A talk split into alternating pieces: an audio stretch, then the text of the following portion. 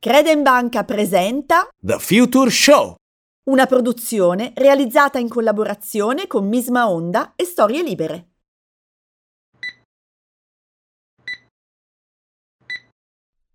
Filippo, che cos'è questo rumore? Claudia, è il rumore del futuro. Ascoltateci e scoprirete di che cosa si tratta alla fine di questa puntata.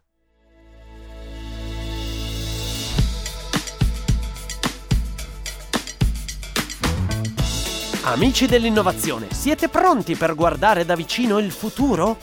E allora partiamo insieme per un viaggio attraverso nuovi metodi e azioni di cambiamento che miglioreranno la nostra quotidianità, risolveranno problemi e faciliteranno il nostro futuro prossimo. Noi siamo Claudia De Lillo e Filippo Solibello e questa è la seconda stagione di The Future Show, il podcast di Crede in Banca per scoprire la strada che abbiamo davanti e come dobbiamo percorrerla.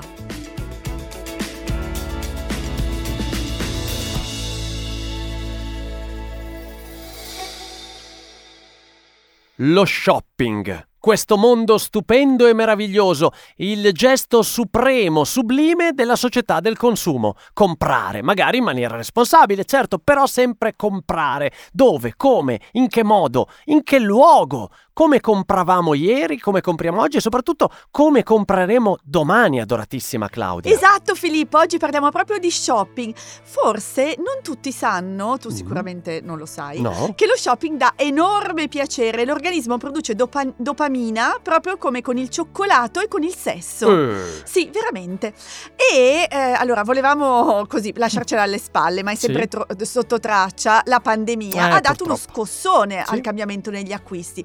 Prima c'era la- la- la- l'acquisto su misura, poi Sì. con l'avvento dell'industrializzazione dei negozi, acquisti più standardizzati e un numero limitato di punti vendita. Adesso con l'online l'orizzonte degli acquirenti si è allargato a dismisura e la scelta si è moltiplicata. Mm. Mentre però in Europa online ci sono eh, diciamo dei social o comunque delle eh, società più frammentate come Sì. per esempio PayPal, Amazon, Google, Facebook, in Cina hanno ehm, live streaming seller e c'è soprattutto un ecosistema unico che contiene tutto e dà informazioni a 360 gradi sui clienti. C'è da Beh, dire, sì. Non è che ci piaccia tanto No, non ci piace cosa, eh. tanto. La- Meglio noi in Europa. Meglio noi in Europa, anche Eh. perché c'è da dire che i centri commerciali, i negozi, non hanno grandissime informazioni eh, su di noi, Mm. mentre invece inevitabilmente comprare online dà al, al venditore un potere su di noi che è notevolissimo e potenzialmente anche un po' inquietante. Per forza di cose, eh, stanno cambiando i punti vendita, sta cambiando un po' tutto eh, nel mondo dello shopping, del mercato, eh, dei negozi. Eh, ne parleremo oggi in questa puntata, ne parleremo perché, come dicevi tu, si è passati dal piccolo negozietto di quartiere al grande ipermercato largo migliaia di metri quadrati e poi durante la pandemia si è tornati alla vendita online, al delivery che ti arrivava in casa e poi addirittura si è scoperto il quick market, cioè io ordino entro 10 minuti mi arriva a casa quell'oggetto che Sì. ho comprato. Subito dopo c'è il teletrasporto e Eh, praticamente e- e quella siamo cosa lì, esatto. Eh, allora la domanda è: i negozi sono morti? No, non sono No, morti, ma fortuna devono no. reinventarsi e fornire esperienze diverse rispetto al semplice acquisto. E ci chiediamo quindi come sarà lo shopping del futuro. Sì? Compreremo forse nel metaverso? Già alcune- No, alcuni marchi di non moda, voglio. caro Filippo, No, sono già dentro il metaverso. Non voglio il metaverso, non voglio comprare nel metaverso. E voglio- magari compreremo comprare- solo online? Eh no, io No, voglio comprare in un no. negozio fisico, voglio sentire il, il rumore della stoffa, voglio toccarla. Magari, guarda, mi va bene fare come hanno fatto diverse catene, per esempio in Gran Bretagna, che hanno inaugurato negozi senza casse. Senza eh, pistole sparaprezzi, eh, senza niente. Tu semplicemente entri, delle telecamere ti riconoscono, dei sensori si accorgono di quello che stai comprando e che hai messo nel tuo sacchetto e siccome sanno chi sei, hanno i tuoi dati, hanno il tuo portafoglio elettronico, quando esci dal negozio automaticamente ti prendono i soldi che tu gli devi. Ecco, sono modelli di shopping ibridi, così Sì. come abbiamo parlato di un modello di lavoro ibrido, Certo. c'è anche uno shopping ibr- ibrido che mixa canali e modalità eh, diverse. E, mm, e comunque, per esempio, se vogliamo Mhm. capire a che punto siamo, Sì. eh, c'è un'indagine di Accenture che dice che nell'arco di un mese gli italiani comprano nei negozi fisici sei volte, fanno shopping Mhm. online quattro volte e in Mhm. tre occasioni utilizzano il servizio ordina e ritiro, click and collect, ehm, che ha ulteriori prospettive di crescita. Certo. Quindi sicuramente lo shopping online e, le, e online e le modalità alternative stanno prendendo piede, ma noi andare nel negozio piace, Ma certo. continua a piacere. Ma certo, poi va bene che il negozio abbia anche una vetrina digitale, per carità, allarga il tuo pubblico, può allargare il tuo giro d'affari, va benissimo, ma se ci dimentichiamo l'identità del singolo, della bottega di quartiere, del negozio, eh, del territorio, allora perdiamo tutto. Esatto. Allora perdiamo quel senso di comunità che è alla base Bravo. del benessere delle nostre società. Diciamo che il tempo che passiamo in un negozio fisico deve avere sempre più valore Certo. e quindi i negozi devono riorganizzarsi proprio per dare un'esperienza che sia più immersiva e più soddisfacente possibile e avere comunque degli aspetti che online non troveremo mai.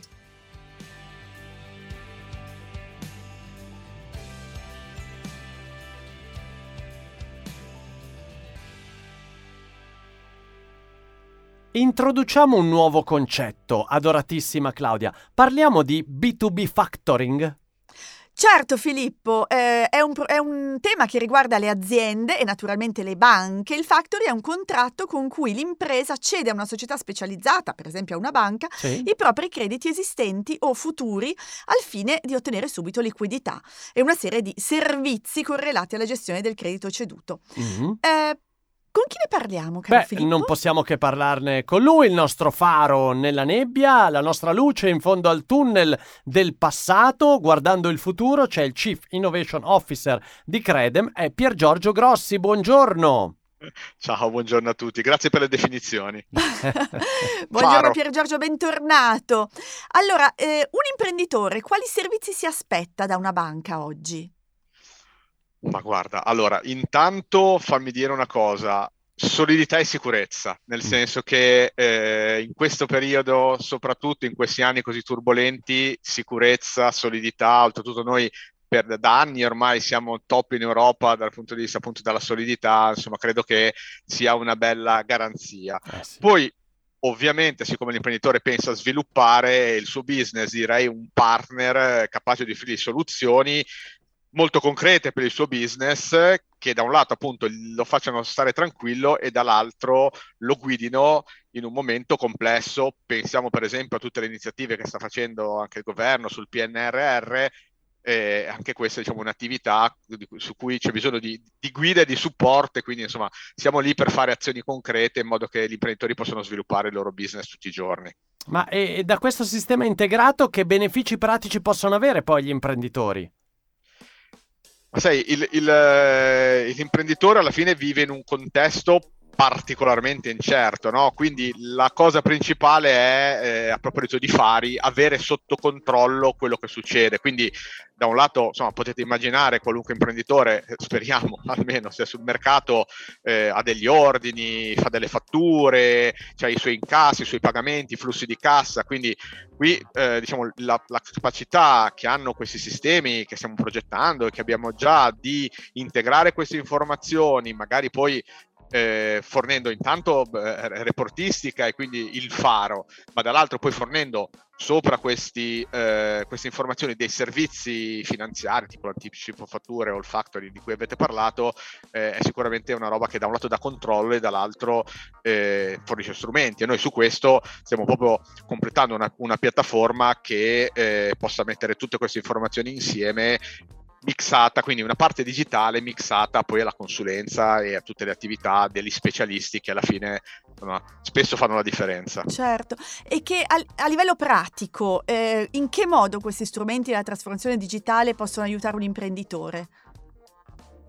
Guarda, eh, intanto fammi dire che la trasformazione digitale è, è, è qui per aiutare eh, nel bene e nel male uno sviluppo, no? Quindi eh, avere strumenti che ti portino a trasformazione digitale vuol dire portare la tua azienda eh, in qualche modo nel, nel, futuro o anche nel presente. Quindi l'abbiamo affrontata per primo noi, e che siamo un'impresa, e quindi cerchiamo di portarla eh, appunto nelle mani dei nostri imprenditori. Quindi L'idea è quella di mettere eh, l'esperienza a servizio delle imprese eh, e supportarle nel cogliere, per esempio, di nuovo le opportunità del PR, eh, PNRR e tutti gli altri provvedimenti che eh, si stanno mettendo a disposizione per questa transizione. Abbiamo costruito questa piattaforma che si chiama Business On, che fisicamente appunto integra tutte queste informazioni da un unico punto di accesso al cliente dove eh, all'interno trova tutto quello che serve, oltretutto del gruppo Credem, perché insomma parliamo sempre di Credem Banca, ma noi siamo un gruppo molto, molto grande, fatto di tante aziende che forniscono tutto un insieme di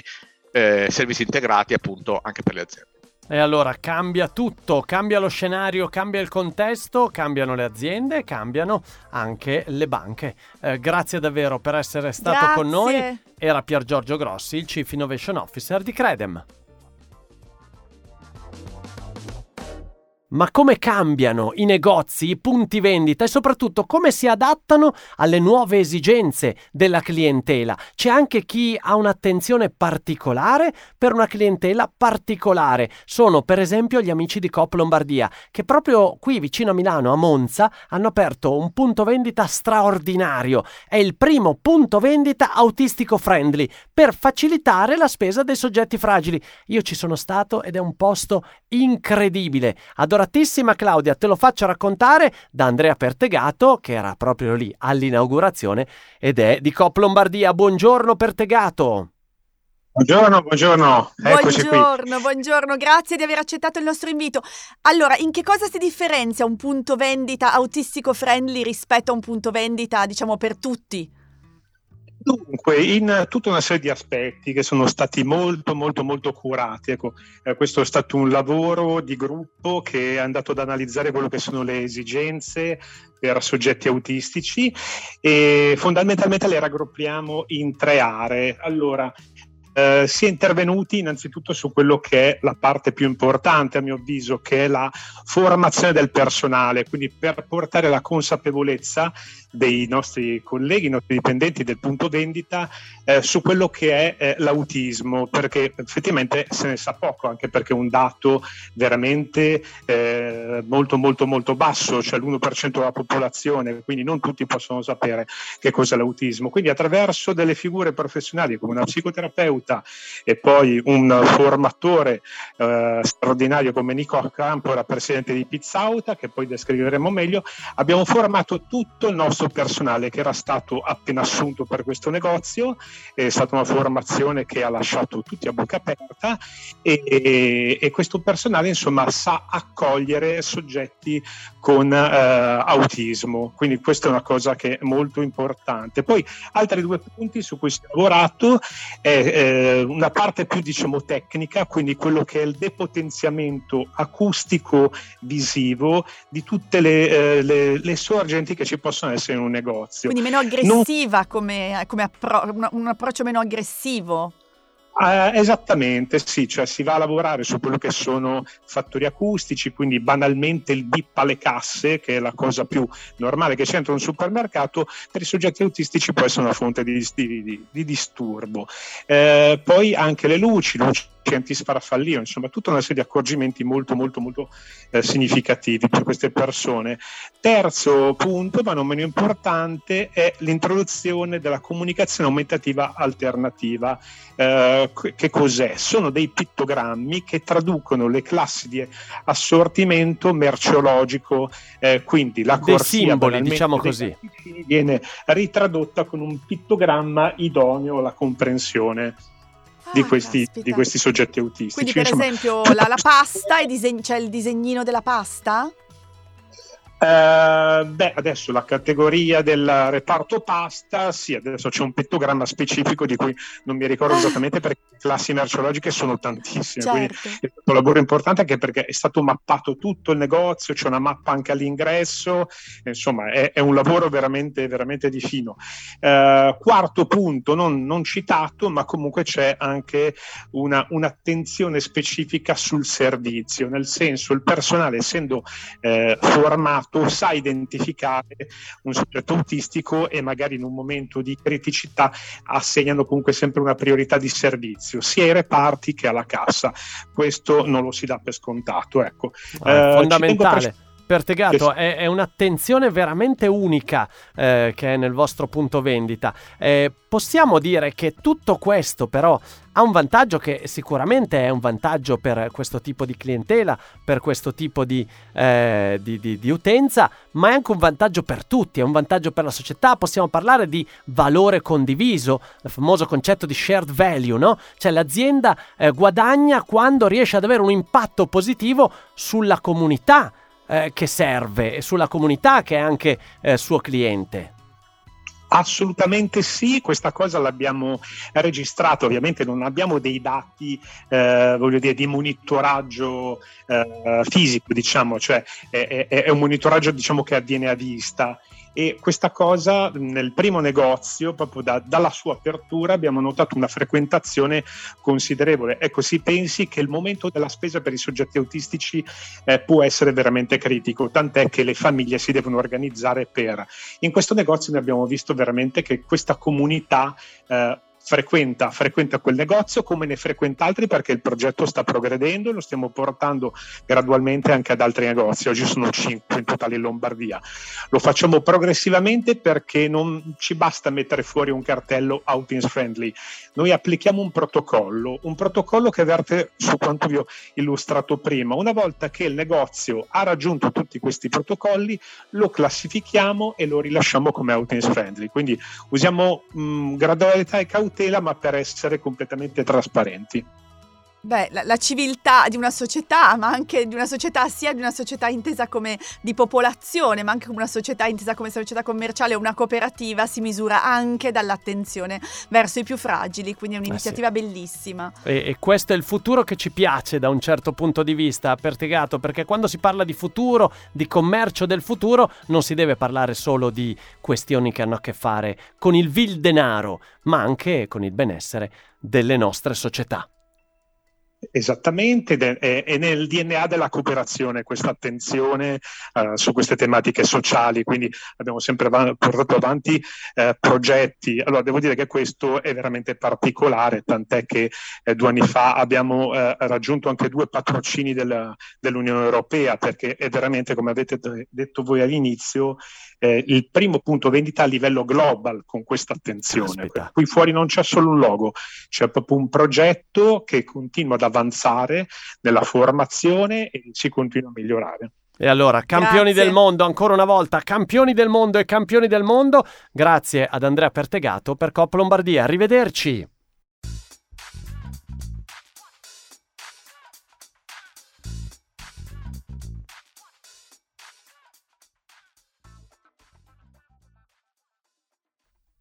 Adesso però Filippo mi devi dire che cos'era quel rumore misterioso facile adesso che avete ascoltato tutta la puntata. È il beep, quello delle casse, ma in versione molto, molto soft, quasi assente, quello usato dagli amici della COP per il punto di vendita autism friendly. Ah, ecco. Quindi non sempre un negozio deve guardare al futuro, come dicevi tu, in maniera aggressiva. Si può guardare al futuro in maniera gentile, magari lo si fa con affetto, con amore, perché l'amore vince sempre sull'invidia, sull'invidia e, e sull'odio. sull'odio.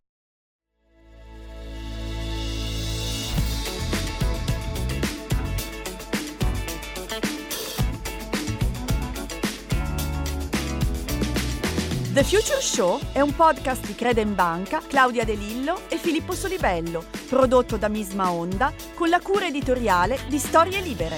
La supervisione del suono e della musica è di Bruno Bellissimo.